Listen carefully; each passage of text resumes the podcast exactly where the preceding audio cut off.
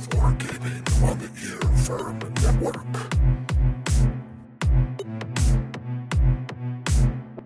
Frederick the Great. A clear vision. Welcome to the Art of Wargaming on the earVVyrm Network. I am Yaga Malark, And I'm Thumbs.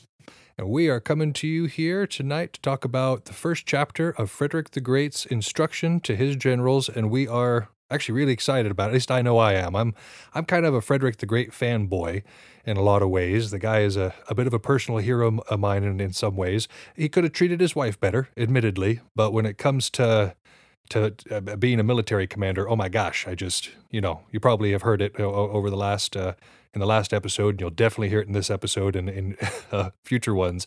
I, I kind of like the dude. We were definitely talking before we started recording, and you kept saying, Oh, I agree with him here. Oh, I agree with him here. I'm like, eventually, going, Malark, you agree with him everywhere, except for the wife part. Which is which is kind of a, a stark contrast to the Machiavelli book, where I feel like I was arguing with Machiavelli every like paragraph or so.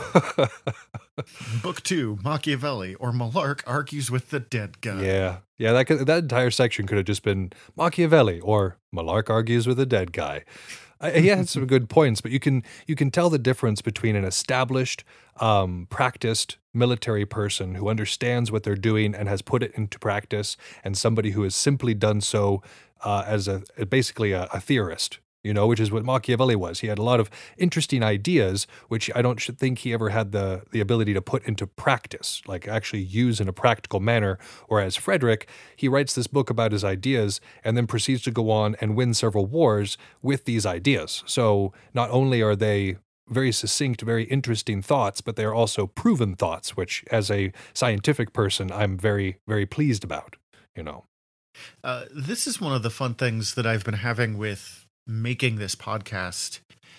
We did two books called The Art of War, and then this one is not the same name, but it's the same freaking thing. And at some point, I was starting to worry that we were going to get too much cases of repeating ourselves. But the books are coming at it from such different points of view that it is, at least so far, not been the case like at all.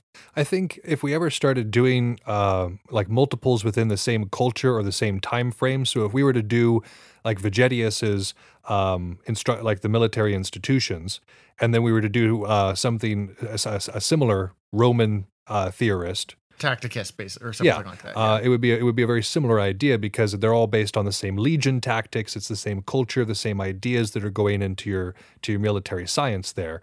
Whereas, uh, but if we're there's there's enough books out there and there's enough cultures out there that have been at war and have written about the concept that I I'm not sure we're going to run out of perspectives, which I think is really cool. Not anytime soon, at least. Um, and, and speaking of perspectives, we have been getting a lot of really, really good ones from you guys. Uh, the online interaction recently has been just outstanding with you guys having conversations over the memes and sending us messages. Um, I, I, we've just been having a great time uh, having a, a conversation with y'all. So I just wanted to say thank you to y'all for, for listening to the show. And uh, yeah, keep the conversation going. We're really liking the, the chat. Yeah, it's as we say all the time that if we hear from you, we can make better content for you.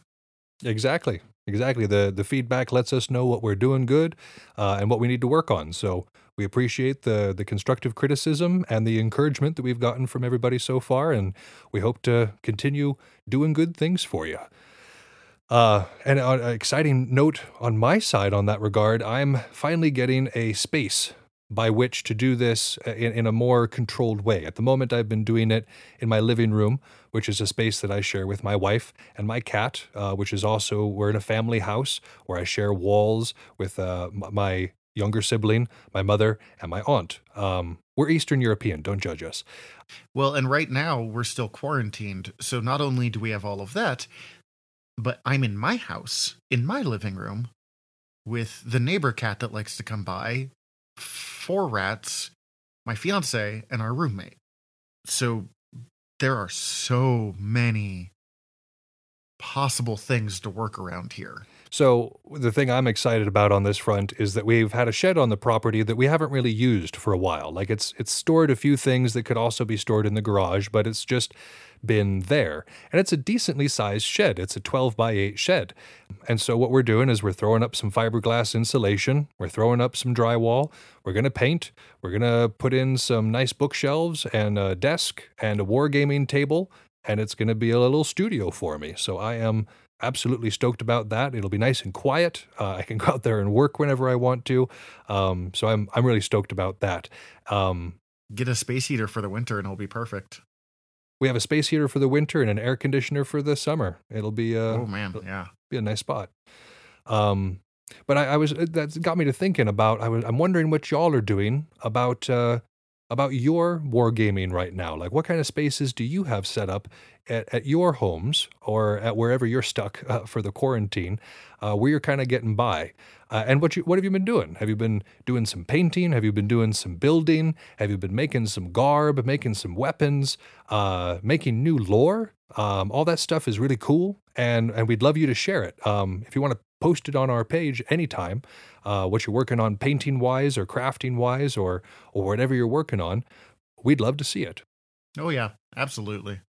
It's it's all it's not just the art of wargaming as in like the art of doing wargaming, but it's also the art as in like art art. Of people who are actively wargaming. Because I'm not much of an artist. You guys may have seen some of the memes I've been making, and you know I, they're they're pretty fire, all things considered. But I'm also I'm I'm not like there's a reason that I only make educational memes.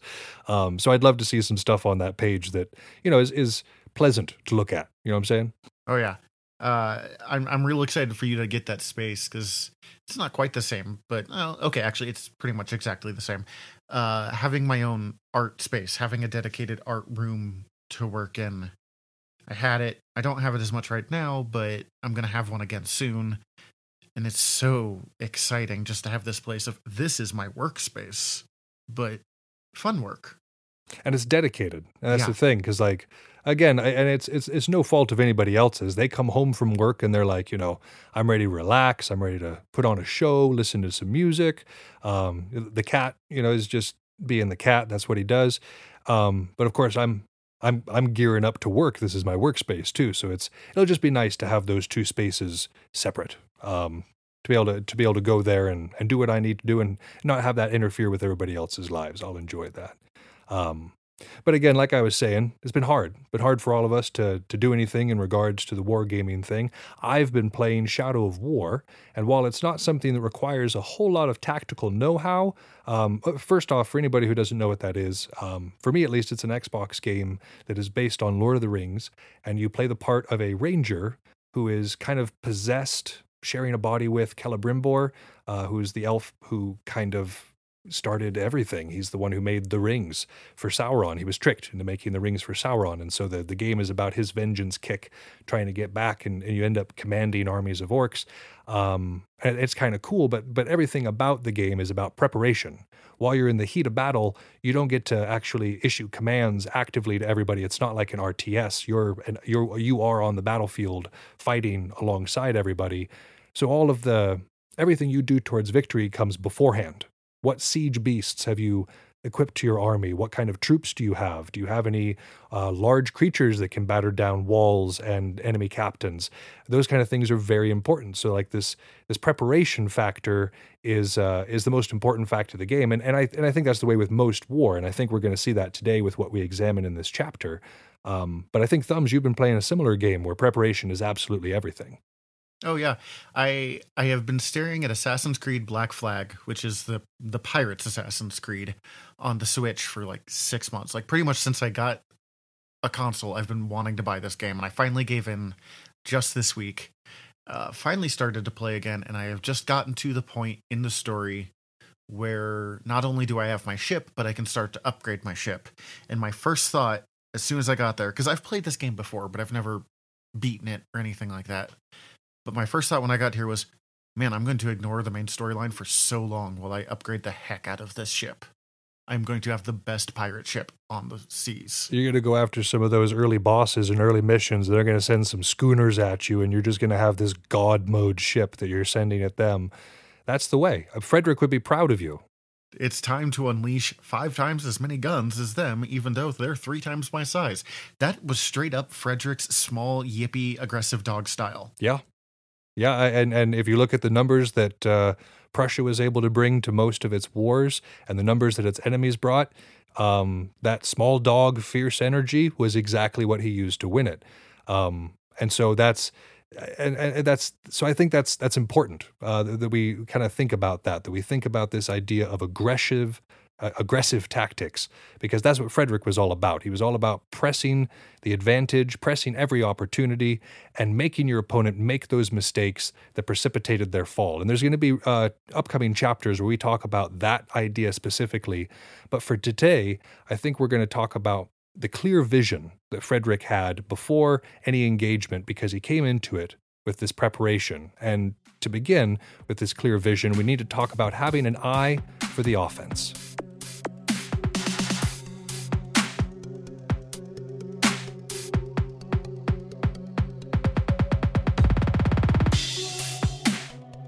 So, Frederick the Great, or Freddy, as my brain cannot stop calling him anytime I think about him. It- It's a fun nickname. So disrespectful. I'm Yeah. sorry, but it's it's just uh was so obsessed with specific prep and knowing your enemy so well and knowing their actions and knowing their leaders and knowing it's stuff that everyone tells you you should do but he like lived it And and there's a reason that everybody tells you that. There's a reason that Sun Tzu spent a lot of time talking about how to know your enemy.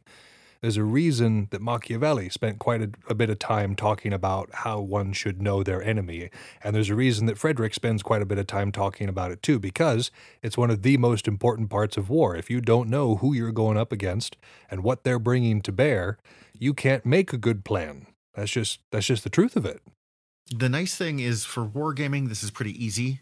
Uh obviously with something like 40k knowing even if you don't know your opponent like if you're an attorney or something if you know oh they're using orcs knowing what orcs do will help in that front. Uh for Belegarth it's also pretty simple you know knowing oh hey that's god squad over there. Oh hey that's the ebf I I have fought them. I have hung out with them afterwards. I have an idea of how they operate. And even if you haven't hung out with them or fought them, you may have listened to a Art of Wargaming special on them. So you might have a little bit of knowledge that way too. Or watched a, Shameless plug. or watched a, a, a video that included them. There's a lot of YouTube videos that include various teams that are going in 10 man tournaments or such, where you can study tactics there too. So there's a lot of different resources available to know your enemy. And like Thumbs was saying, you may not know the specific person at a Warhammer 40k tournament, but it's a good idea to be familiarized with all the codexes. I feel very blessed that in our little War, uh, Warhammer club that we have here, uh, that we have a good representation of the different sides so that like we can get a familiarity with what the different codexes are capable of.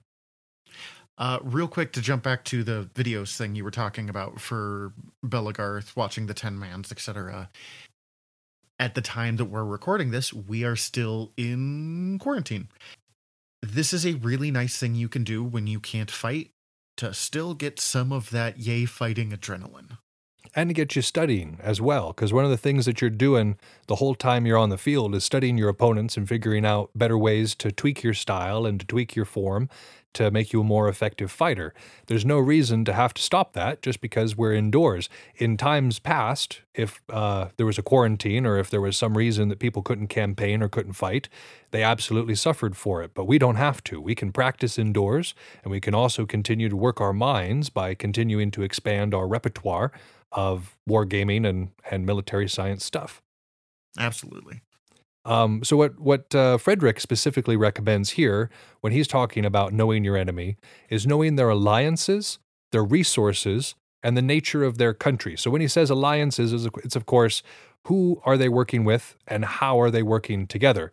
This was very important for Frederick in the time that he was writing this because he was constantly outnumbered by his neighbors, and so knowing who was working together meant that he knew which way the, the attack was coming from, basically. Um, and it's very similar for us on the field. this is one of those things that when you look at the era it it seems really like obvious. Like, oh yeah, know that France is allied with Italy or whoever. But we have to remember we've described this era before as a giant family feud with armies involved Yeah. and sides are always shifting.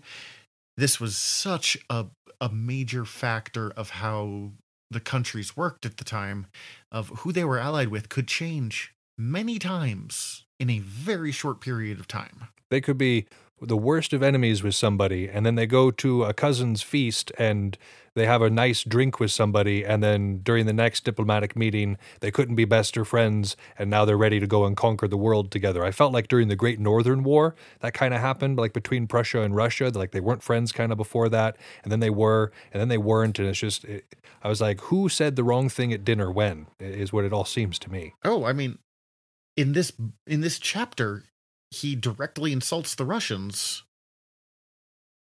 This chapter or the next chapter. I've, I read a couple in advance, sorry. But uh, he directly insults the Russians, being like, this is why they're going to hate us. Later on, Russians are pretty much why he has money to keep going. Exactly. Exactly. And so even within the the span of his reign, the interaction with another major foreign power changes significantly. And this this goes over many times more when we've got the microcosm of something like Belegarth or another physical foam fighting community or another uh, physical fighting community where you have these groups that have to work together. Like I don't remember the last time I went to an event and saw somebody win the the banner or win the the title or whatever without help from other units, without some sort of confederacy forming that uh, the precipitated one or the whole group to win. And so this this working together isn't just important for winning, but it's also important for knowing who you're going up against. Like, um, you want to be on the winning team. And alliances can change between rounds, even. You know, this round, God Squad and BOF ended up aligned right that they could hit Horde together and take out Horde.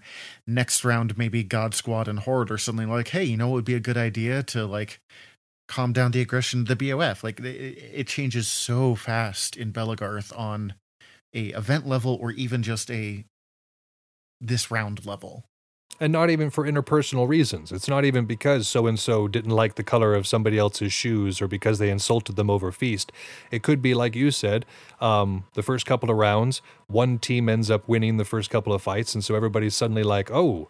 We need to start working against that person, and so suddenly the nature of the field suddenly changes again, and so the the alliances are shifting constantly, and so being aware of this isn't just waking up at the beginning of the day or at the beginning of the event or the beginning of the tournament and going, I know exactly how this is going to play out.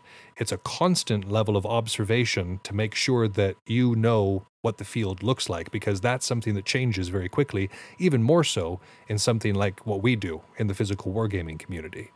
Um, and so the resources, the second part of this is the resources, and this is just as important as alliances because if somebody comes at you armed with the barest of bones, they don't have the best of anything.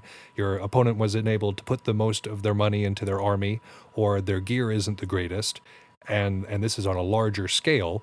That's going to make a, an effect. Whereas if you're going against a force that is extremely well armed, everybody has the top of the line gear, or your opponent has like the very best units that he, they know how to use in the best of way. Um, then that's something to be considered. Your tactics need to change based on the resources that your opponent has to bear. Yeah, we told a story about a, a fight at Snowball where one side picked up nothing but like spears for the most part, and how the tactics of fighting six spears is versus fighting a good mix of sword and board and poles or just fighting single blue.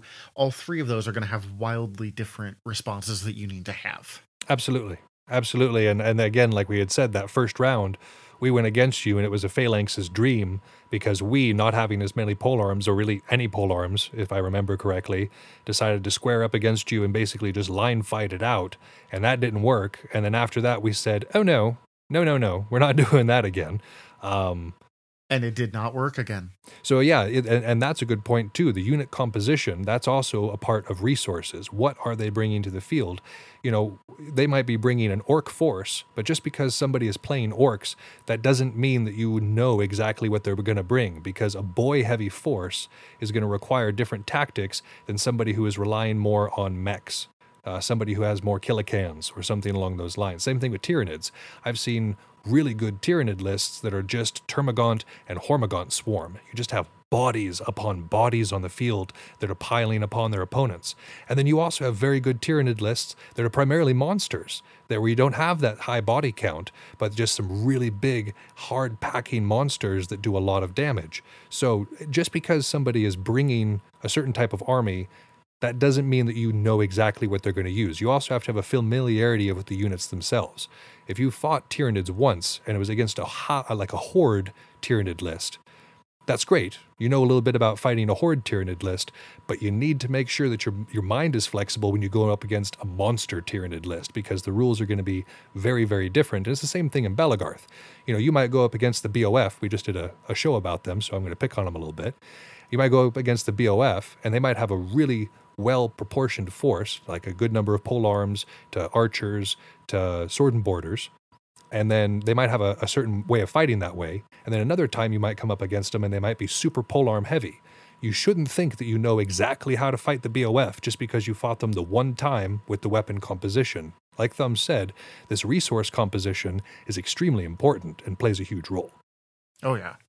So, the last part of knowing your enemy, at least as far as Frederick the Great is concerned for this part, is the nature of their country. And so, uh, this is in part two things. Uh, For one thing, for me, this is knowing the people themselves. For instance, knowing that Wrath has a program for fighters that are under a year and trains them up gives you an idea of what to expect about the nature of their country or the nature of the people that they're bringing to the war. The other part of understanding the nature of the country is the literal word, the nature of the country. What is the climate? What is the terrain? Uh, your geography, all of that sort of thing. Uh, those are important too. So I think this is a kind of a twofold idea here, which is understanding um, like where you're going and kind of what the quality of where you're going is. And this is good for tournaments and events for both Belegarth and Warhammer 40K. Um, because knowing that a certain tournament has a lot of terrain means that you're going to prepare certain types of tactics as opposed to other tournaments that don't have a lot of terrain. And the same thing for physical wargaming. If you know a place is going to be heavily wooded, you're perhaps going to bring a different uh, different types of weapons to that than you are if it's just a flat open expanse or hilly. Yeah, my 10 foot spear is not going into a woods, but on a hill? Oh, absolutely. Oh yeah, we're going to some place with like flat open plains, like uh, where we go for War of the Gate out there at, at Jason's place. That's spear heaven out there. That's that's lovely. Nothing to get caught on. Whereas uh, if you were you were to come east for Ragnarok and we were to go fight on that mountain in the that woodwork, I mean I see people bring spears in there, but they're also locals. You know they know how to use a spear in that thick undergrowth. Yeah, they're trained for it. That That's when I pull out like my six foot spear. Sure. I would never use arrows. I mean, like in real life, arrows in the woods, absolutely. But in in wargaming, no, thank you. I'd like to be able to find my arrows again. That'd be nice.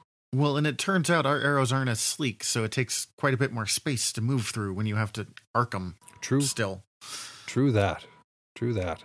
So these are the the, the types of knowledge that uh, that are good for an offense before you go. Again, knowing their alliances, knowing their resources, and knowing the nature of their country. Was there anything else you wanted to to add on that note, thumbs?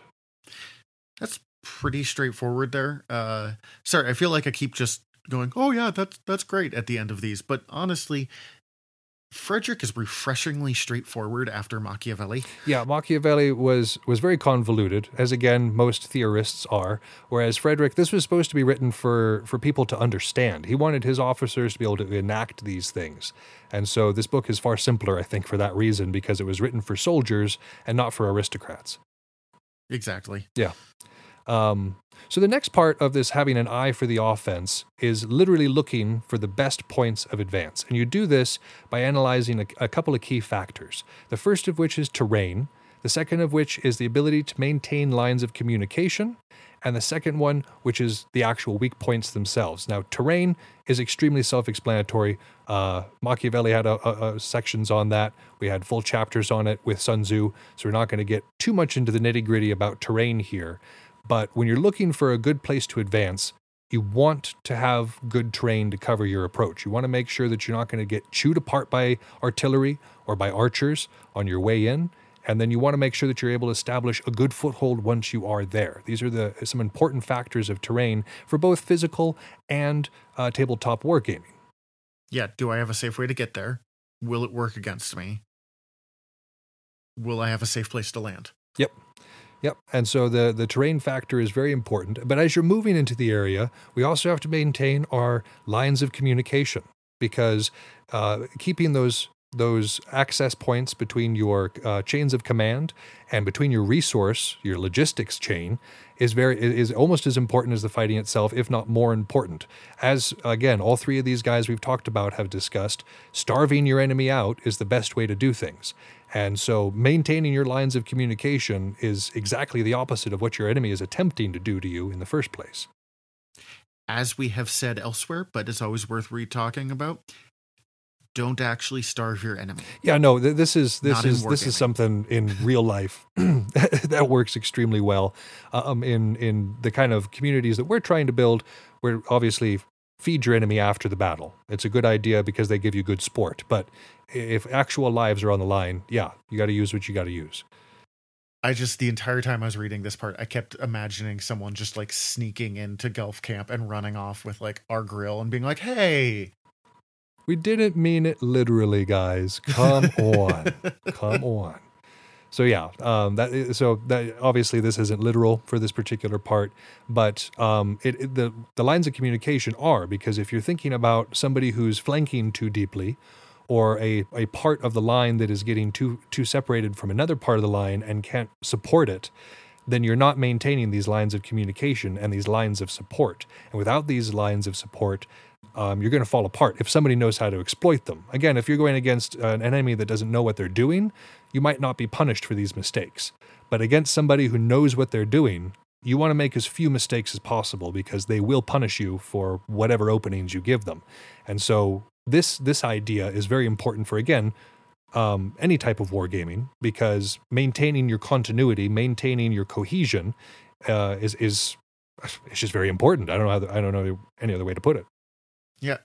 This is really important too for wolf packing because I was trying to think because wolf packing is as we've figured out by now my, one of my preferred styles of combat and I kept reading Freddie here be like everything needs to be very strict and regimented.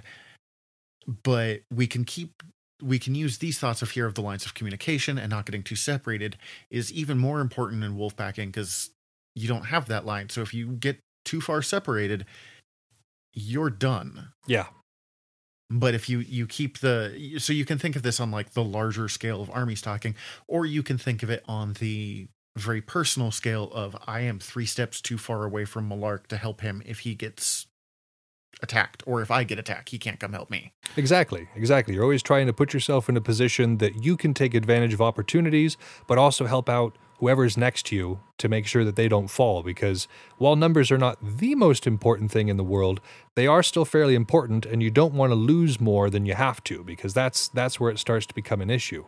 Um, but before we talk about numbers, because that's a point that Frederick brings up, the last point of this, uh, when you're looking for the best points of advance, is to literally look for the weak points. Where are the spots that are going to be easiest to make a breach? Where is the, does the line fail? Um, and that doesn't that doesn't necessarily mean that you want to go there because again, if somebody is is planning for you, is trying to lure you into a place, you want to analyze and make sure that that's not a trap where you're going, or or, or the the the um, the maneuver that you have planned isn't going to put you into a worse place than you would have been. But analyzing where these weak points are gives you an idea of where you can make your numbers count for the most. You don't want to expend your strength upon strength um, and then fight yourself to bloody attrition. That's not that's a pyrrhic victory. That's not that's not good for you. even if you survive if there's anyone else out on the field you have no response Yeah, exactly. Exactly. Like you might win that little local fight, but the larger war you might lose because you've depleted your forces too much. Um, so that that is something to consider. So the the numbers point that Frederick makes is a little bit different than the ones we've heard before. When we talked to when we were listening to Sun Tzu and what he was saying about numbers, he always wanted a numeric advantage. You know, he was always he was always pressing for the idea of having at least a two to one, if not three to one or ten to one advantage before you did anything truly audacious. Frederick says don't worry about that. Um, he says numbers are not really that important unless they outnumber you by more than a third.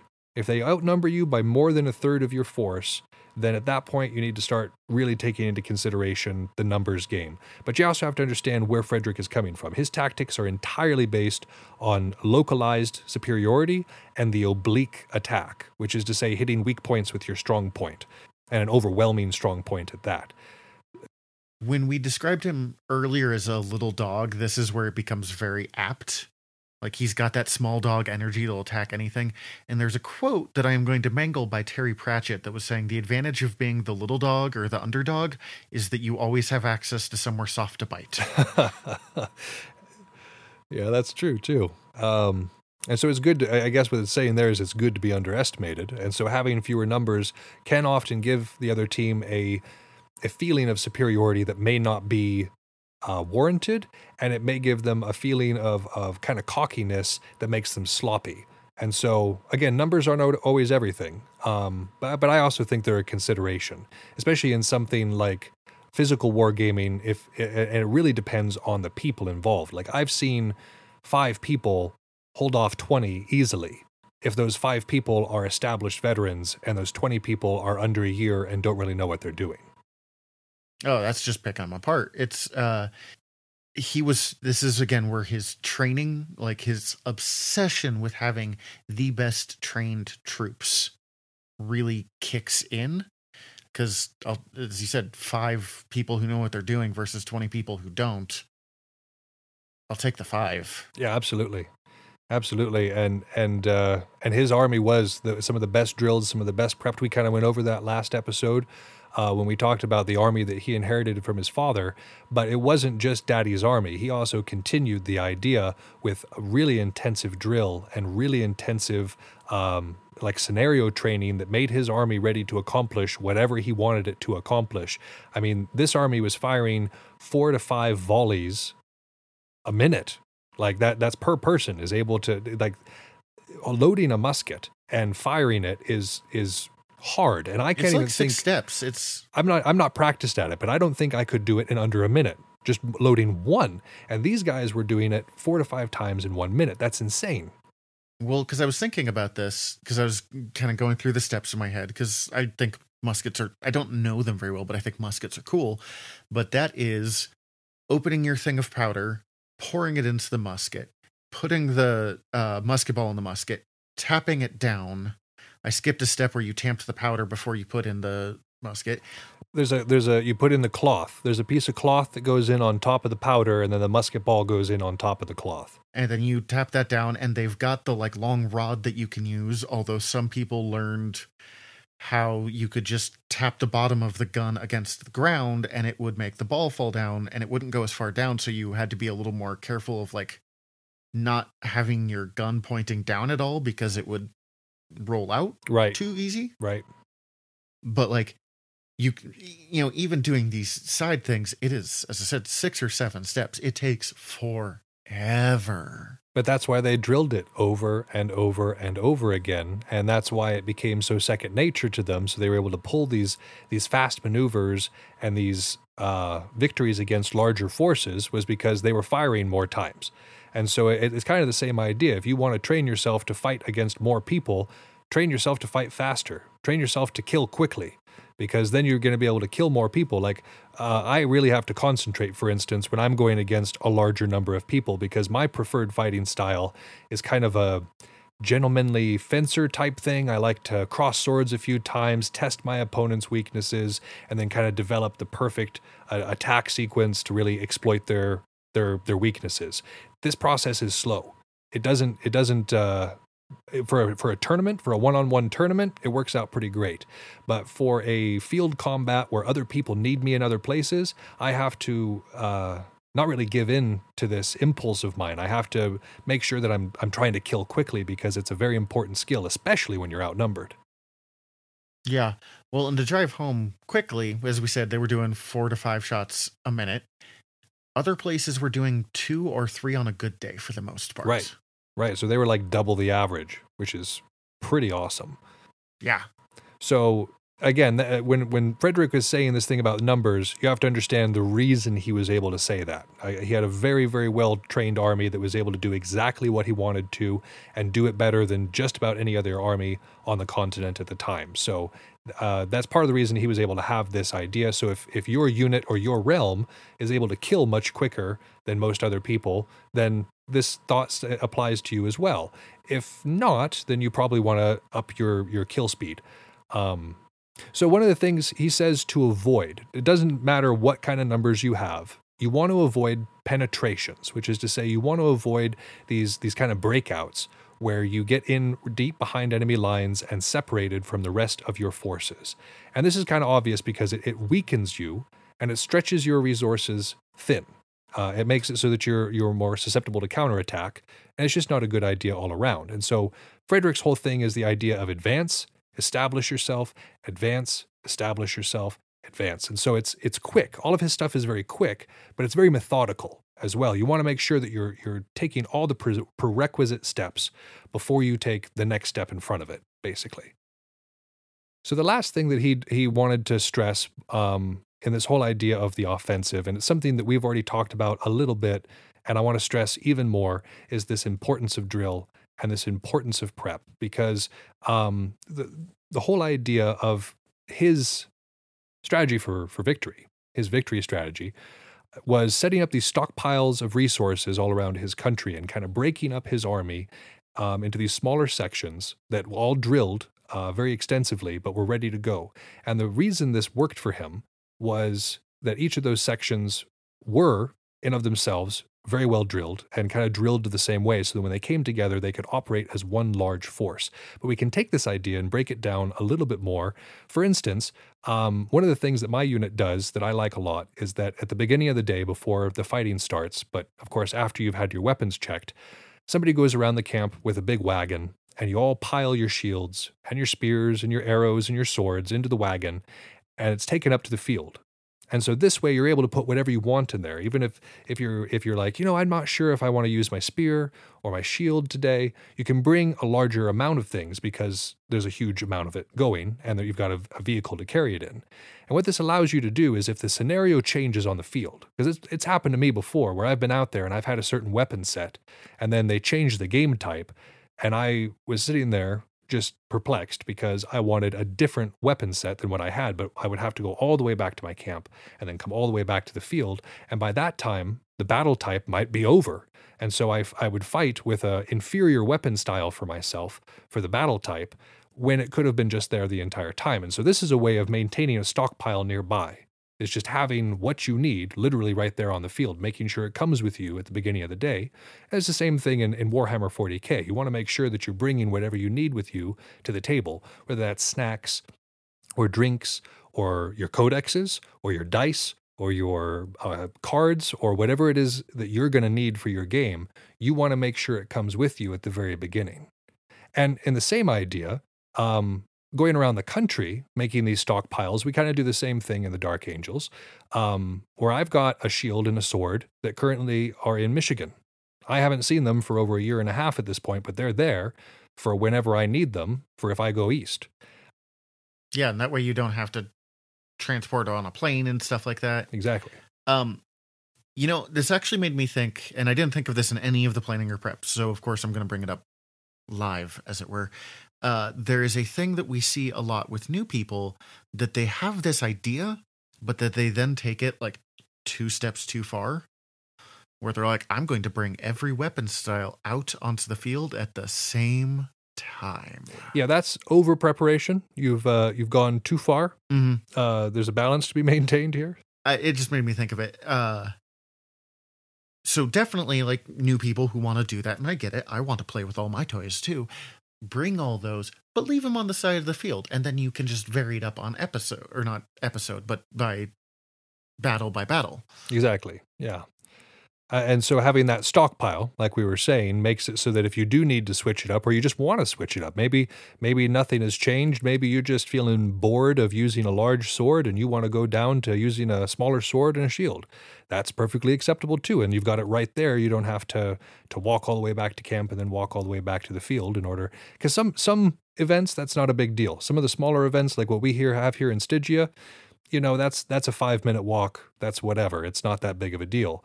But in some of the larger events out east, where you've got like a mile walk back to camp, um, you don't want to have to be doing that right before tournament. Yeah, no. That's not happening. I'm not making it back. Well, and even like on the smaller areas, there are so many things that can distract you the moment you leave the field. Hey, that guy over there that I know that I really like, or oh, hey, those people are offering me food, or it's, you know, look at the comfy seat by the fire. So if you have it all there, the temptations are gone too. Oh yeah, yeah. I, I can't. I I have never been able in the entirety that I've been in Belegarth. I can, I don't think once I've been able to walk from point A to point B without having some conversation, activity, or otherwise distraction uh, lengthen my mission, but it's quite significantly. That's just that's just events for you. And then you have to go back to point A because that's, you know, the field. So then you have to do it again. By the time it's done, 45 minutes have passed. Absolutely. Well, did you have anything else you wanted to add on this idea of uh, having an eye for offense? Um, I did kind of want to mention here something about the writing in the book that he talks when you're reading this, it's different than anything else that we've read because he's not just like, well, when attacking an army does this, he's very specific. When attacking Bohemia, I want to do this. When attacking Saxony, I want to do it this way. And I figured we should mention it because it's easy when you're first reading this to go, how is that going to help me? Or like, oh, I don't know what that means because I don't know what Bohemia is. But you can uh, just give yourself a little leeway when reading it, and you'll start to pick up the like, oh, here are some of the deeper stuff as opposed to now I know how to fight Bohemia in the year 1770. Right, right, exactly. So like when we're going through this, we're we're paraphrasing a little bit. We're trying to take some of these very specific examples that he's giving and shrink them or expand the ideas into a, a general idea or a general rule that can be applied to military science and wargaming. And so we're not on the show specifically going to be talking about how to assault Bohemia or Saxony. But if you're reading along in the book, you're going to definitely notice that he's got some very specific plans uh, for countries that don't exist really anymore. He wanted them. He wanted He them. got them actually in a couple of cases. yeah, yeah, yeah, yeah. Well, um, if if uh, you've got nothing more to add here, and I've got nothing more, I think it's about time that we move on to speaking about having an eye for defense.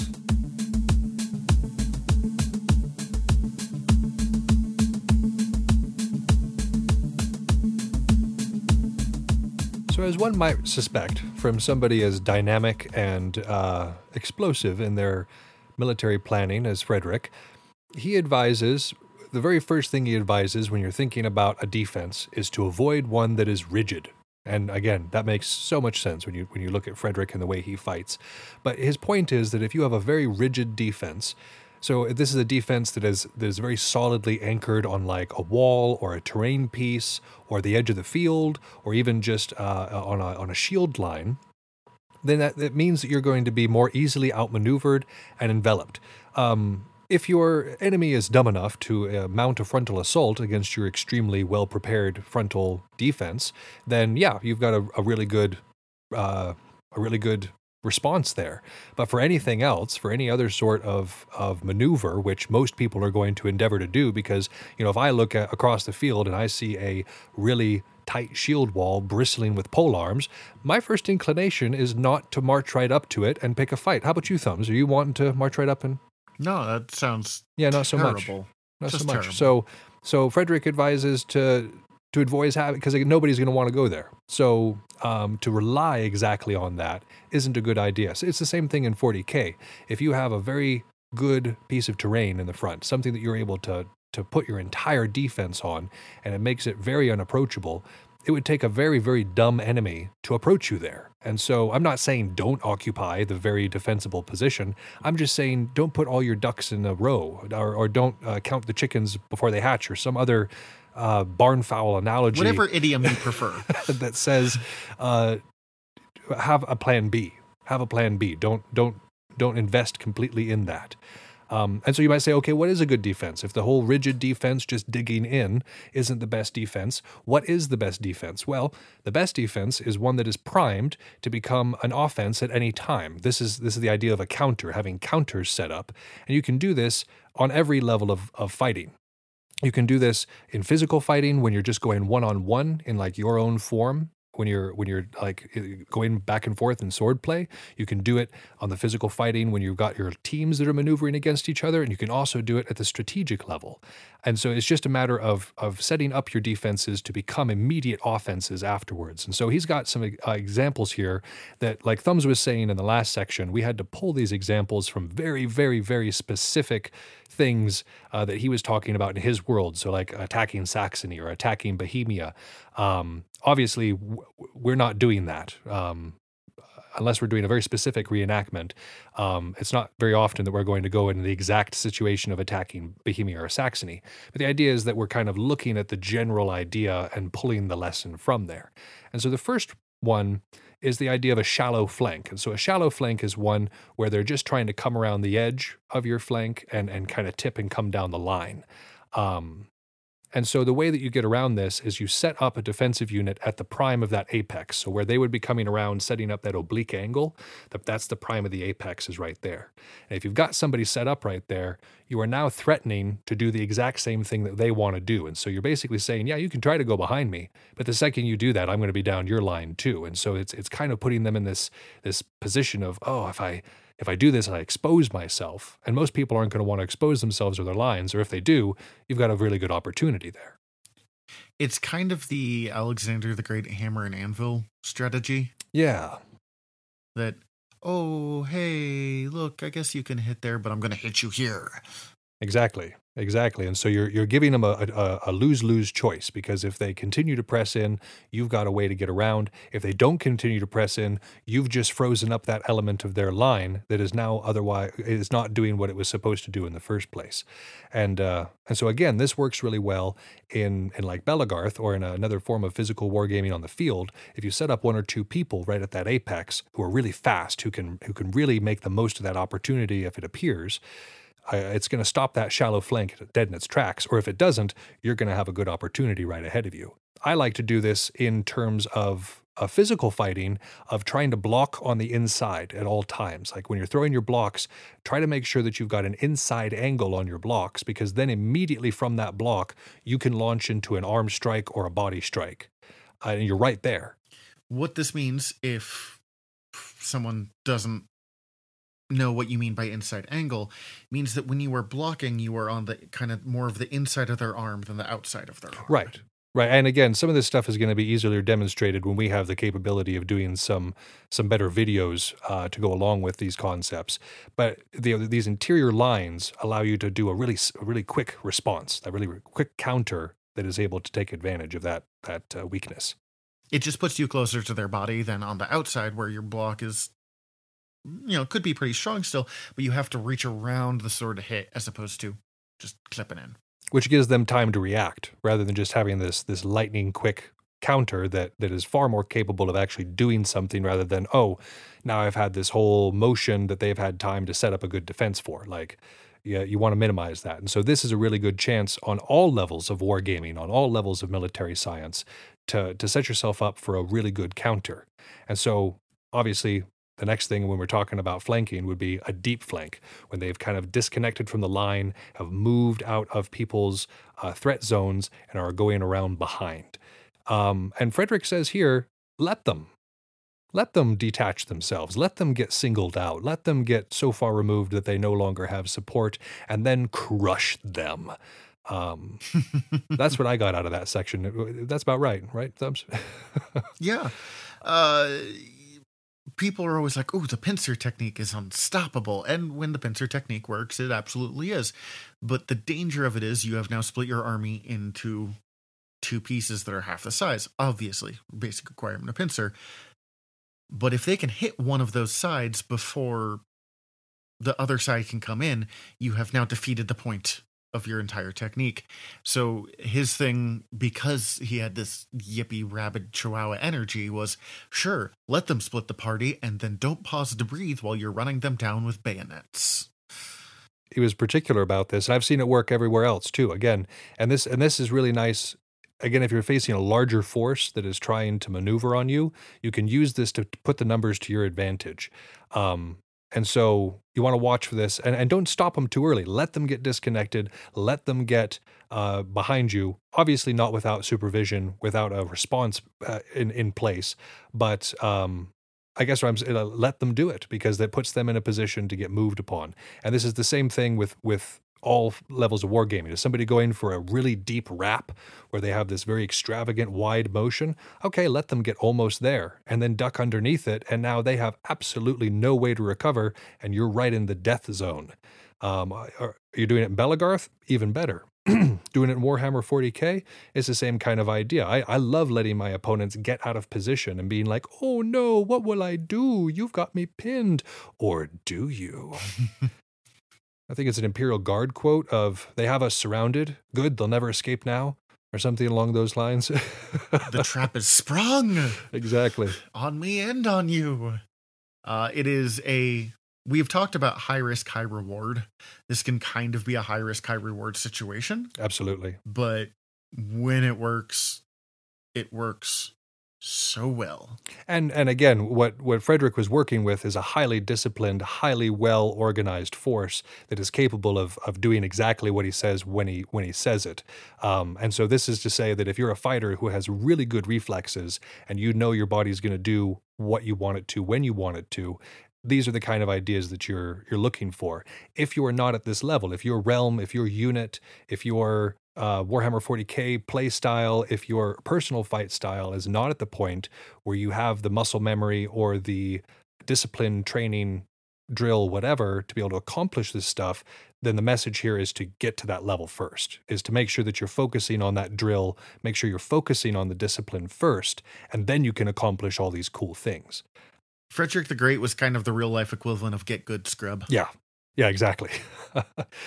so the last thing that he says here in terms of uh, having this offense that is primed to become a good defense is is what we were saying before about having that solid line. He, it's not that he discourages having a nice solid line. In fact, he encourages it. Like if you have a good shield wall with some good pikes and some good halberds and some nasty looking swords behind it and some archers that are are kind of defending it, that's a good thing because it means that you're encouraging your enemy to break apart and try to move to the sides. You don't want them to want to hit you head on. You don't want them to have that direct confrontation. You want to discourage that by having this like vicious no man's land in front of you that they have to cross in order to get there.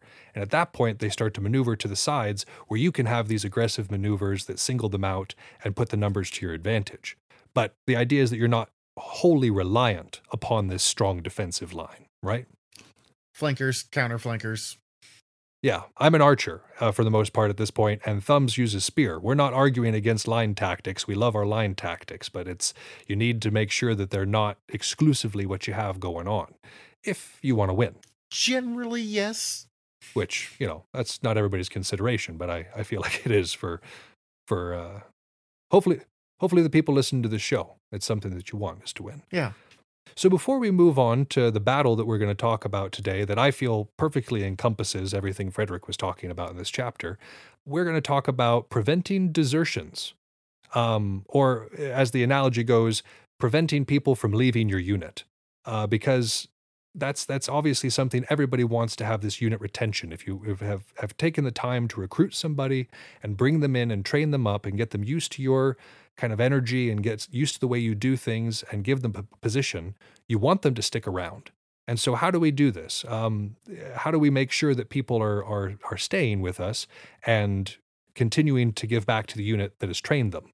And, and when we're talking about these desertions, um, there's certain types of people who are more likely to do so than others. Thumbs and I are, are kind of in a guilty party here because Frederick says that mercenaries are far more likely to desert than the citizens of any given country. And I would say that that's absolutely true. I when I'm actually a part of a unit, I fight so much harder than I have when I'm being like it's not that I'm that I don't do my job. It's not that I don't fight. You know, I've been paid or I've been uh, you know compensated in some way to go in and participate at a unit. I'm going to give it my best.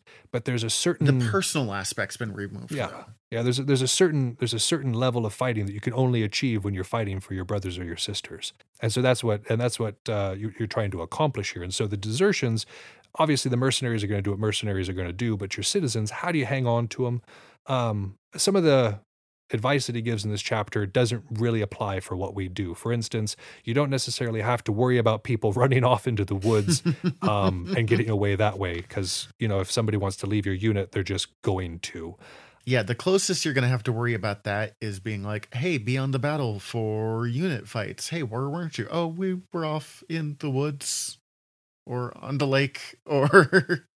Yeah, I guess, yeah, that would be uh That's a good point. A, a wall. It could be a wall.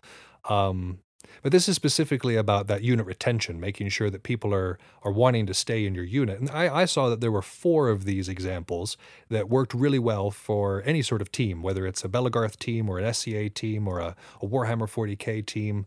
Um, these are good ways to just keep people on your team. And the first one is visit your soldiers frequently. And this is to say, go around and make sure that people are happy, make sure that they have what they need, and make sure that they feel like they are a valued member of your organization. If you're coming around and talking with people individually and remembering their names and remembering their life and remembering where they're at and what they're struggling with, that gives them a personal connection, not just to you, their leader, but to the rest of the unit as a whole. And that's an important thing for good retention. because we do this as our hobby, you know, on the weekends or in our free time, the people who are in, in your unit should be your friends for the most part. So if you don't, if they don't like them, if you don't have that personal connection, these people aren't going to stick around. or they're going to be less likely to for sure like i've i've i've definitely met people who are really diehard a part of their unit and their unit doesn't necessarily take care of their people but they just they're really diehard a part of it you're going to always have those kind of people but if you're wanting to retain a wider variety of people making sure that they are they feel like they're a part of it and and that's uh, having that relationship with their officers or their their command their command structure is very important It's it's easier to get those patriots if you give them a reason to be there. Absolutely. Absolutely. And, and kind of in that same idea, he recommends to keep people busy. Um, give them something to do. If people are sitting around with nothing to do, they're going to get bored. They're going to wander off. Maybe they'll find a unit that's a bit more active, maybe has a bit more activities or things going on, and and that's a bit more interesting. And so, if you're keeping people busy, not just with field work, not just with busy work, but with fun things to do at night, fun things to do as a group, uh, then then you've give, you're giving them active reasons to be there. It's not just a philosophical reason or or some sort of uh, contract that has been drawn up. You're actually engaging them and and letting them have fun. People want to go where they're going to have fun, especially in a place that isn't compulsory. You want to make sure that uh, you've you've kept them busy. And again, not just with oh, go dig a trench. Oh, you know, uh, sharpen your sword again or whatever. It's it's also a matter of of giving people reasons to stick around.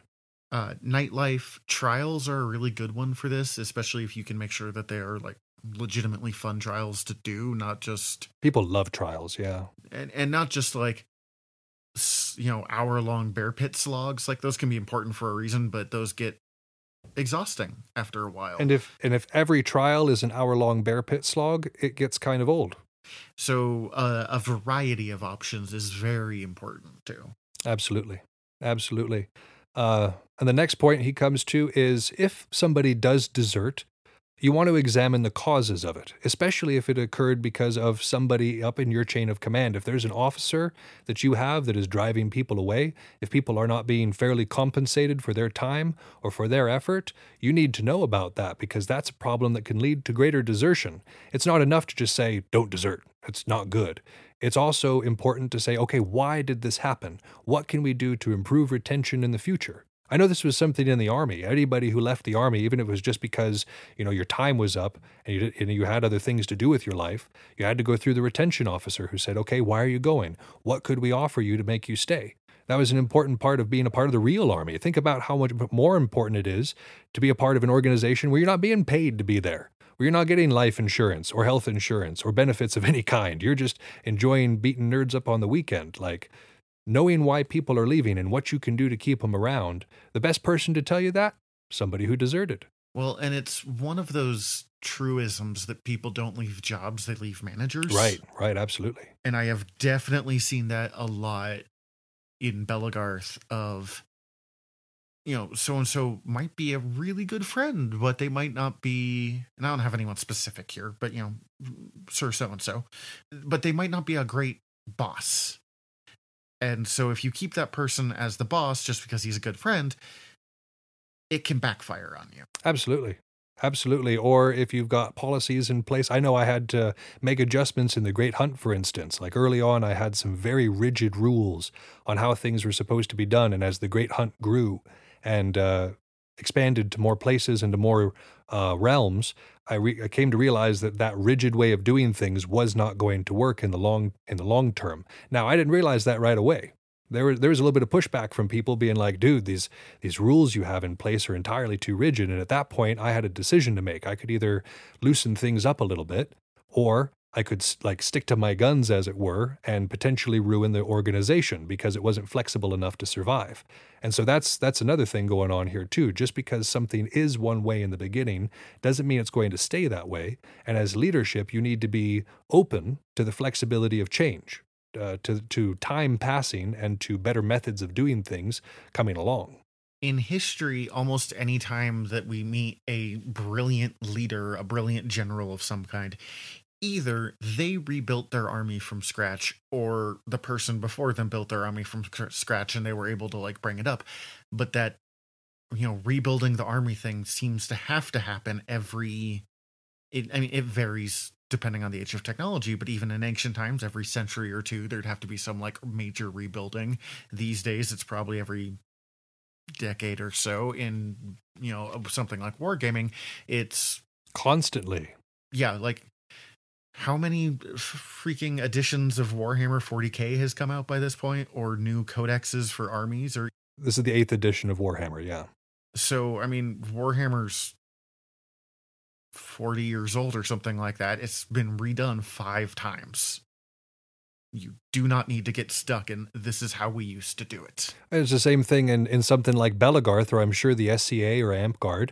Um, the way the rules were when they were originally written have changed as technology and as, people have changed, and we've had to include new bylaws and new rules on on the specifications for building weapons and maintaining weapons, what passes, what doesn't pass. All those things have changed throughout the years. And so this this need to be flexible uh, exists in all levels, not just at the unit or the realm level, but you have to be willing to say, okay, I've got this favorite sword that used to be min weight, and now they've adjusted what min weight was. Now, am I going to sit here and whine because my sword is no longer min weight, or am I going to do what I need to do to adjust to the times? Like that's up to you. That's up to you. But Frederick says you need to you need to at least be open to understanding why something is failing and be willing to change it. And the last point that he makes here on this idea of preventing desertions is to leave no one behind. And for him specifically, it's having things in place so that when you're packing up camp and moving from one place to another, you've got accountability like uh, uh, sergeants or or lieutenants who have got the numbers for their units and they know where everybody is so you're not leaving people behind. So there's not just people being like if i hide out in this tree trunk they'll not notice me. Haha I was reading about his army real quick, and they were talking about you mentioned sergeants. That one of the reasons he was so effective was he had a really great supply of sergeants and those raised from the ranks officers, the, those mid NCOs. Officers. NCOs, had, thank you. He had really, really good NCOs. Yep, it wasn't just his officers that were well trained and well educated. He made sure he had a solid NCO corps too, because anybody who's been in the actual armed services will tell you that NCOs run the military at least a good military. So uh, yeah, Frederick definitely had that squared away too. Uh, but so in this particular case, leaving no one behind, that means that when you're moving from camp to the field, that everybody who wants to come eh, has a chance to come. You're not leaving people behind at camp. And if you're transitioning from the field to camp, vice versa, if you're going to feast, if you're going to some nightlife activity, you're making sure to include people. You're making sure that the people in your unit or your realm or whatever your organization is are are on the same page and they're coming along if they want to. Again, if if somebody doesn't want to, like if I'm beat at the end of the day and I don't want to go to a nightlife activity, I'm very glad that my Dark Angels brothers and sisters are like, okay, dude, well, just sleep it off and we'll see you tomorrow. Like you don't have to drag people out of their tents. But like Yeah, we're not press ganging anyone to pub and dub. but they absolutely make sure that if I want to go, I know. They're like, hey, Malark, we see that you're not out here with us. Or were you wanting to go to X, Y, and Z? And it's like, oh, no, I'm good in my tent for right now. You know, we, I might not go with them, but at least they ch- checked in. You know, at least they touched base, and at least I still feel included. I still feel like I'm a part of the unit and a part of what's going on. And this is so very important for anything that we're wanting to make sure that people feel included and want to be a part of it is, is really literally just inclusion. Just, just physical inclusion is so important. well, and it takes you four seconds to ask. Yeah. It, and it it will it can improve a person's entire day. So many of us struggle with stuff like anxiety, and it's really easy to be like, "Oh God, people they, they don't want," especially when you're tired, be like, "They don't want me around," and then just one person being like, "Hey, bud, you want to go to pub and dub?" Even if I don't want to go to pub and dub, that'll automatically help cancel a lot of that. Absolutely. Absolutely. And so your attention goes up, your feel goods go up, everybody's having a good time, everybody's performing better. It's it's just a good way to be. Was there anything else you wanted to say about defense real quick? You know, I've got one thing that he suggests doing to keep people from uh, fleeing that I suggest we very much don't do. Word. but and that is uh, by forming carefully a chain of guards around the camp so that no one can pass them. and again, I know that I keep coming back to this of reading things and being like, "Oh my god, that'd be the worst if we actually tried to do that." But it's just like I said, as, as Thumbs has just pointed out, if you're reading along at home and you're uh, reading, because again, this is we've we've chose four of these out of a list of of what there's like ten or twenty there that he he mentioned. I think there's about ten. Yeah, Yeah. Uh, and we chose four of them that make sense for what we do. But if you want to laugh, go through and try to picture your friends complying with some of the uh, some of the things he suggests in there. It's it's kind of funny. we had a unit trial once. It was like our our way of kind of messing with new people in a friendly way of but when they became a full member this is in an old unit that you and I were in the Dreadgate Mercenaries they were supposed to stand guard for the evening around camp for like an hour Yeah, yeah, I liked that tradition. and they would just like check in with people going in and out and uh, we would mess with them and it was a lot of fun but it was a definite real quick of like we do this one night Right.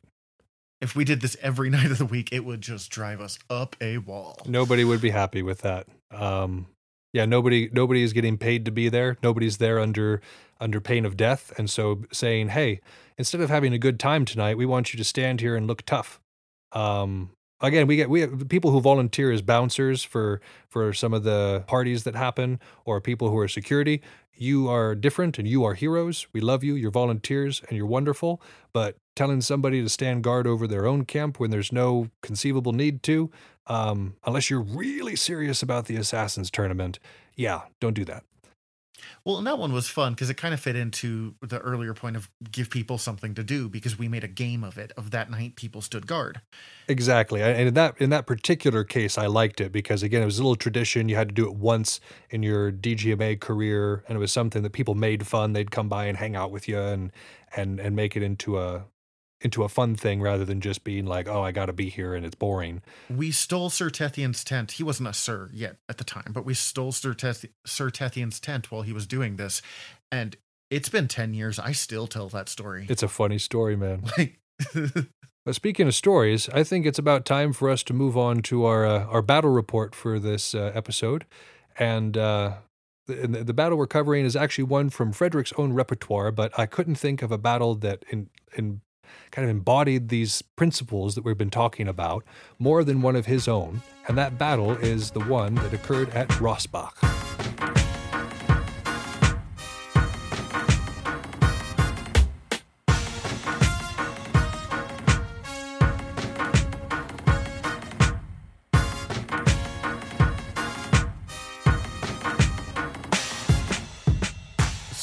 Things I was reading about in the intro to my copy of this book was that Napoleon was a really big fan of Frederick. And honestly, Frederick the Great would have been better remembered today for all the stuff that he does so well if Napoleon hadn't come along 50 years later and built off what Frederick showed you could do and did it like a step better.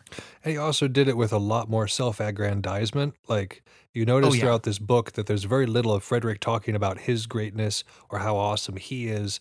Like it's it's a very practical book. Um, And it's also very Prussia is great. yeah, yeah, that's true. He's there's a very national thing about it. While Napoleon was very look at these things I did. And Napoleon is amazing.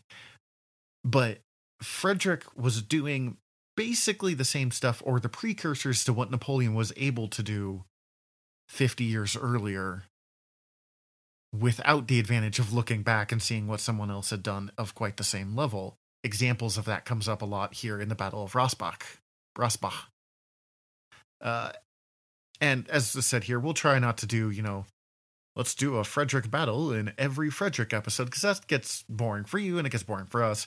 But this is a very good example. Yeah, yeah. Uh, Frederick uh, in this particular battle kind of epitomizes everything we were talking about, especially with the having an eye for the defense, because this was during the the Third Silesian War, uh, the one that he fought kind of on the back foot because he had gained territory in the the first two Silesian Wars, and then for this one he had the whole diplomatic revolution against him, and so um, Rossbach was was one of those battles that was kind of it was it was a tumultuous thing. Like the the the outcome of this battle was extremely important uh, for in terms of the way that the rest of the war would go and what Prussia would look like when that war was done. Yeah, if he lost, he was pretty much over here, most likely. Yeah, yeah, absolutely. And so uh, his victory here was was extremely important, not just because it got France out of this war, but because it set him up for an even more devastating victory later at Leuthen. Um, we actually discussed this battle back in episode eleven. So if you want a refresher on this one after we're done,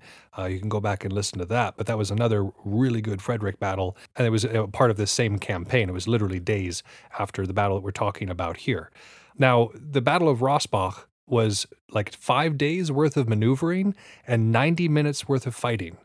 Um, and the and the the players in that were involved here were, of course, Frederick representing Prussia, and on the other side you had a combined force of the French and Imperial forces uh, that were headed up by Prince Joseph of oh man, I'm going to mess this up, Saxe Hildburg Hausen. Yep. And uh, Prince Charles de Rohan, um, he was also referenced as something else in, in what we were reading. Um, I, I can't remember the name of uh, where exactly he came from, but he's often referenced as the the prince of his region, which I'm blanking on for whatever Uh, reason. Silesia, isn't it? Yeah, yeah, I I think that's it. Um, so you had these two representing this faction, which outnumbered the Prussian faction about two to one. You had 20 22,000 Prussian soldiers against 42,000 French and Imperial soldiers. Real quick, when we say imperial, that is, as we mentioned last time, the Holy Roman Empire. That meant mostly Austrians at the time. Yeah, so th- yeah, this is mostly Austria and affiliated states, um, and then definitely France. This was inevitable. This this encounter was kind of inevitable because again, Frederick had been seizing territory, trying to bring Prussia together and give some continuity to his country and some protection on his borders for a while now. He also really disliked the Austrians. He throws some shade in this chapter. Yeah.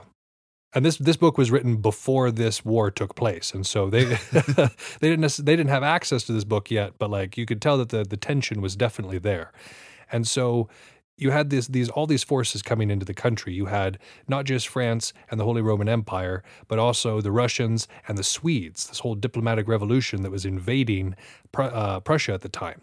And so Frederick d- decided to engage this force of the French and the, the, the imperial forces first because it was the strongest. And he, his reasoning was if he could knock this one out, the other ones would be easier to deal with. I like his reasoning. This is typically what I do on the field as well. Is I'll go after my opponent's strongest units, whether in a game of 40k, or I'll go after their strongest fighters or um, or weapon type in Belegarth. And if I'm overcome, you know, whoops, I, I messed up, and hopefully that doesn't lead to the loss of of my team. But if I'm able to destroy their strongest thing very first off, then They got nothing. they got nothing. And I'm able to then work with my strength for the rest of that campaign or the rest of that battle or the fight or what have you. And so he had the very similar idea here. And so this battle took place on the 5th of November in 1757. But like I said, it was it was preceded by several days of maneuvering as these two armies tried to get into a good position on one another. And so Frederick assembled his army first off from three different locations Hilla, Marselberg, and Weissenfels. Now, this is significant because, like we were saying earlier, with setting up these strategic stockpiles all over your country, Frederick had done that. And so he had these very well trained forces that he was able to pull from, from a couple of different areas to make one sizable, uh, usable force. Whereas if he had just had one big force somewhere, then his enemies could have easily just avoided that and fought it when they wanted to. Whereas he was kind of able to call the shots a bit more by materializing a large force where he needed it. And so that served him extremely well here. And again, we're we're not talking about specifically doing that in most forms of wargaming. I often do that if I'm playing Planetfall or Civilization. Um, keep several small forces scattered around my empire that I can bring together in one large army. Um, I find that works better than just having an army someplace that can be crushed. Yeah, but less specific on the more single battle wargaming stuff here. Right, right. And so he he brought he brought this force together, um, and then you, we have, we start to see this maneuver occurring. And so originally he deploys west of Schortau, and so this is on the the west side of this valley. Um, and then when the enemy starts to uh, get into the area and oppose him, he moves back across that valley to the high ground near the Janus the Janus Heights, the Janus Hills, um, and and kind of digs in there and trenches there um, makes that solid front line that we were talking about. One thing we should mention during this these five days of maneuvering, the area that they were in, the uh, it wouldn't be the peasantry by this point, but the the civilians of the area didn't really like the Prussians, but they really actively disliked the French and the Imperials. Right, right. So it's a little bit enemy of my enemy sort of thing. Yeah, you don't need the people to like you. You just need the people to like you more than the other people. It's useful. um, and it, it is since this battle is so much about the preparation so when the final fight happens it just is a stomp that is a very important aspect of it he was able to get information and he was able to have them not get information Yeah, and the information is the key factor here because, like we've said time and time again, knowing your enemy, knowing the constant updates on your enemy's status uh, is extremely important in order to do well in any sort of war or wargaming scenario. And so that's what he managed to do here by just happening, he was on the better side of the people who were in this area. And so he was able to set up this position in the heights, and then he waited and watched. And he had a very good position to do both of those things and also collected intelligence from the local peasantry or the local uh, uh, constituents.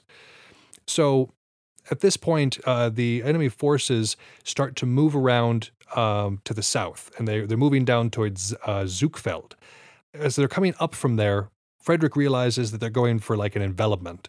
Uh, they're trying to get on all sides and and shake him loose because again, they've got more numbers. They're just trying to get into an advantageous position to get Frederick down. Who they didn't necessarily take all that seriously. Again, all, all the all the victories this guy has won, and people still are not taking him seriously. Like that just that just blows my mind. it's such a pride thing i mean the the british empire is huge by this point france is the thorn in the side of the british empire they have their own large empire there are international wars going as we talked about this is the first like real world war but prussia is still these this tiny little european country. I mean even if it's considered one of the big boys it's still like the fifth biggest boy. So people kept being like oh whatever. It's just prussia. And it was never just prussia. It never worked well when they thought it's just prussia. Again, you never want to underestimate any opponent, especially one who is heavily skilled, which is what which is what you kind of had going on here. And so they're coming in for this encirclement kind of to the south. And at this point, Frederick does a reposition. He repositions Seydlitz's Prussian cavalry from uh, Janus's Hill over to Polzen Hill, and uh, which is above where the enemy is going to be coming. And then he repositions his infantry from his right wing to the south. Now, I, I know that trying to visualize these things without having a map in front of you might be kind of difficult, and I would encourage you, anytime we're doing a battle report, to go and look up the map of that battle while we're talking about it, because it helps so much just to be able to visualize what's going on. There's just there's not as much as we're going to be able to describe that you can just see for yourself. So this is impressive. This this this remaneuver, this reposition that he pulls is very impressive because thumbs you were telling me earlier that they were so well trained and so well drilled that they managed to like pack up and move in under a half an hour, right? Yeah.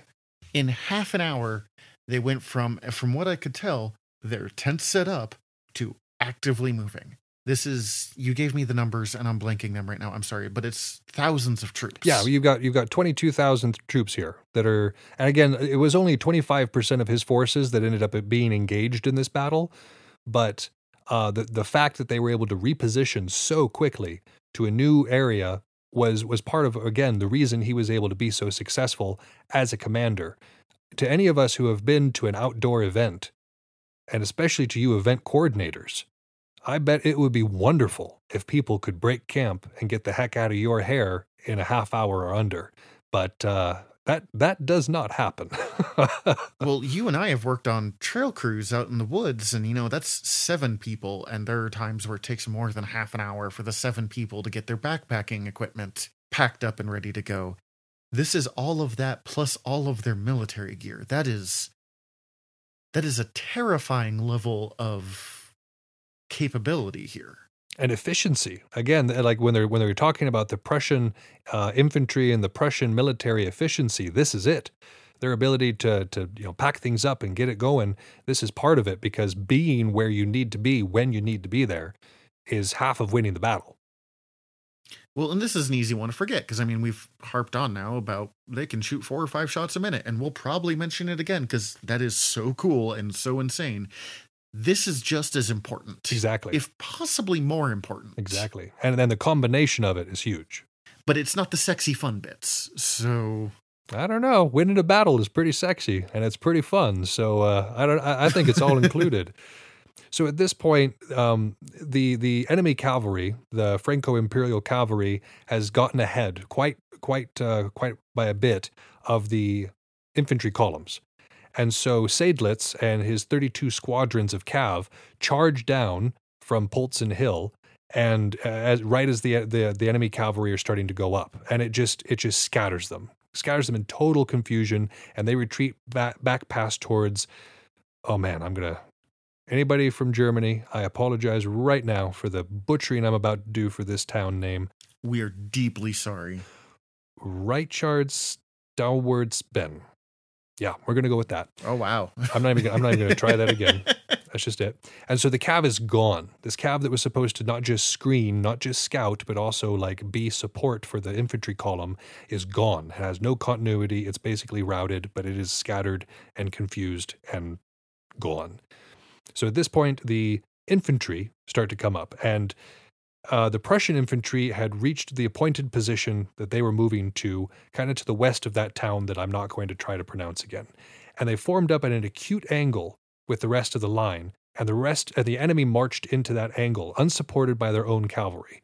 The French columns were massacred there because not only did they march into this this kind of concave shape uh, of of withering fire again, four to five rounds a minute per person, like just going down into it. But all that cavalry that uh, that just kind of rode off, it didn't ride off. Seydlitz comes back and he just rides in and crushes this line. And so this battle is over 90 minutes. It's a 90 minute battle from the time that the shooting starts here for the time that it ends. 90 minutes. And this particular part, this this this infantry crush was 15 minutes. That is so fast. Like again, we've talked about battles that have lasted for days, and and this was just so so overwhelming. Now there were a couple factors that went in here. There were not good pickets again. This was another situation where there was a, like you were saying, there was a um, hubris to the Franco Imperial forces that they didn't feel the need to properly scout. They didn't feel the need to understand exactly where Frederick was. They thought he was retreating when he moved back across that valley when we were talking. Um, when he when he did his reposition, they thought that he was just straight up retreating. They didn't know that he'd just set up an entirely new line and was ready and waiting for them by the time that they got to those hills. That would have been some pretty useful information to have. Yeah. That's there's not really anything to add to that. Just oh, please don't. Yeah, I, I, I, so so the, the the end results here were were absolutely incredible. Again, I was looking over this battle again to refresh my memory, and I had forgotten how uh, how devastating of a victory it was for Frederick. But of his twenty two thousand troops, uh, somewhere between seventy and one hundred and sixty nine were killed, and anywhere between three hundred and seventy nine and four hundred and thirty were wounded. So, all things considered, a, a fairly small portion of his force. But on the imperial, the Franco imperial side of things, you had 35 or 3,500 dead or wounded, and anywhere between 5,000 and 13,800 captured. They lost, I want to say, uh, six generals, Yeah, which is crazy. And the Prussians took 72 cannons as trophies. that is a lot of very, very useful trophies. That is, that's so many cannons. That is just the money that's cost them, if nothing else. Yeah. So that, I mean, that's not again, like you say, it's not just the ability to shoot at your enemies. It's all the time and money that went into the production of those cannon as well, which were not cheap and were not uh, easy to come by. Like it was a very specialized thing producing these weapons, and so to lose that large of a number was rough. And like we said, France was done after this. Th- They were like, "Nope, we're not playing no more. We're we're not gonna. This is not a a thing we want to do." Uh, and so they backed out of the campaign entirely which was huge. And and part of this, of course, was the fact that remember that the Seven Years' War is going on, and so they have a huge amount of pressure on them in their colonies in the Americas at the moment because Britain is also a part of this. They're not really a part of the campaign on the continent, but you better believe that they were all about messing up France's mojo across the seas. And so France was dealing with a lot of issues here, and they said, you know what, this this little Chihuahua, this uh, this Frederick Chihuahua over here, um, we're done. He's yippy um, and we don't like him. So they they just backed out of It's a lot of work, and we're not going to get enough of a reward for it. Like it, it just wasn't worth the fight for them. Exactly. And so wi- within this battle, you see several things that Frederick talked about in this first section of his book very heavily at play. You have this idea of setting up these shallow flank, these like these prime priming the apex when somebody's trying to do a flank of any sort, setting up for that counter. You also see the the extreme amount of emphasis placed on drill and the precision that that was enabled him to have in his maneuver.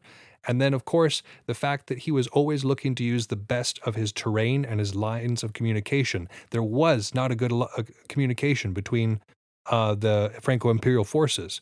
They didn't really know that the cavalry had been crushed when they sent in those col- columns of infantry. They're just like, all right, this is just according to the plan. We're just going forward, I guess. It'll be fine. It's time. Yeah, it wasn't fine. Didn't work out very well. Um, and so yeah, I just this was a this is a really good battle, uh, and I thought that it was one of it's it's obviously one of Frederick's finest, and I thought that it really uh, illustrated these points quite well. Uh, it has also one of my favorite moments, or my favorite moment that I've read about Frederick so far, or Frederick's armies, that didn't come up in the actual details because it's not as important for the overall battle tactics. But while the cavalry was waiting to charge, their head, uh, his name was Saditz. I'm no way I'm pronouncing that correctly. I'm sorry. Seydlitz, yeah, Seydlitz uh, was sitting there waiting for his charge to happen, waiting for his cavalry charge, and he's sitting in front of his troops, just calmly smoking a pipe. Just whatever, relax. And when the other troops came into view and it was time to attack, he threw his pipe up into the air as their symbol to charge. And it's kind of this whole thing is kind of brilliant on top of just being a really weird way to go about it. Because on one hand, it's so extra. It's so over the top, like just comma and then throwing the pipe. But it gives such a sense of confidence and amusement to your troops because, you know, if your leader is sitting in front of you smoking calmly, then you're not going to be that worried. You're going to get that sense of confidence. exactly. Your your leader's up there going about this in a very uh, like with this bravado, with this uh, flair to it. Uh, like what's not to follow there? Well, and giving that flair and giving that kind of goofiness of it, of like throwing the pipe, gives a a sense of unity. It gives a sense of amusement. People who are amused by their leaders are more likely to follow their leaders, I feel like. Mm-hmm. It's like, oh, I can relate to them. They make me laugh. Oh, a sense of humor is great. It's it's a huge part of being an effective leader, I think. Yeah. And it's as I said, this the scene didn't really come up in the battle itself because it's such a subtle moment, but it's the part that really popped out to me of why the Prussians were as good and as impressive as they were. And they had like not only did they have that confidence and that bravado, like we were saying, but they had the skill and the precision to back it up, which I think is going to be an overwhelming theme of the rest of this book is just that idea of making sure that you are on top of your game. And and like we've said before, during this quarantine it might seem like everybody's kind of going to go stale, but I don't think that has to be the case. I think through the use of sword forms and light calisthenics and uh, keeping our minds sharp, that we can stay just as uh, true to our form as we would otherwise. We don't have to become rusty during this time. I've discovered more than once that taking a break has made me a better fighter. That too, it can open you up to new ideas. It it keep it breaks some of those entrenched things away and allows you to approach problems in a new way. It's not a bad thing at all. Well, and I can come back kind of more relaxed and more like ready for stuff as opposed to, you know, if I've been focusing on one problem for a couple of months, break away, go away for a little while, come back, and I haven't been as like focused and to exaggerate it, freaking out about that one thing as much. Like I've I've had a break from all that. Exactly. Exactly. You can come back a little fresh. Give it your best again. Um so yeah, yeah, I, I, and I think that so this is this is going to be a good thing for all of us. I can't wait for the first event that we all get to go to, and uh, and whack on each other again. I think everybody's going to be in really good form, and of course, very happy to see one another after such a prolonged break. Um, so I know, me personally, I'm looking forward to seeing all your beautiful smiling faces once again. That's the part I'm looking forward to. The attitude that everyone's going to have is going to be so good and so positive because we'll remember why we are here. That's the hope, definitely. Well, did you have anything else to add on on uh, this first chapter of Frederick or on the Battle of Rossbach? No, it is uh it's a pretty straightforward battle for as complicated as it was and it's a pretty straightforward chapter once you, you know, stop trying to make plans for Bohemia. exactly. Uh, and we're already making plans for our next episode, which uh, you can catch uh, at your normal viewing place uh, in a couple of weeks. But if you want to reach out to us and continue the conversation that we've been having, uh, you can always email at us at artofwargamingpodcast at gmail.com. You can find us on Facebook and Instagram at very similar handles, Art of Wargaming. Um, and then we've also got a website, taowargaming.com, which you can also use to find our sister shows uh, at the rest of earVVyrm productions. Yeah, you can go to taowargaming.com, which is T A O Wargaming, or you can go to just earvvyrm.com, which is E A R V V Y R M, which has us and our sister shows, uh, General Nerdery and Fried Squirms. They're all weird, fun, nerd related shows. If you like one of them, you'll probably like all of them. And if you want to help us out here at uh, the Art of Wargaming, please make sure to repost, like, subscribe, uh, give us a five star review wherever you listen. That really goes a long way to getting us out to a broader audience and um, helping us to do more with the show. The internet exists on algorithms, and the more you do stuff with us, the more we will pop up, the more we'll be in those algorithms. But until next time, this has been Yaga Malark, And I'm Thumbs signing off.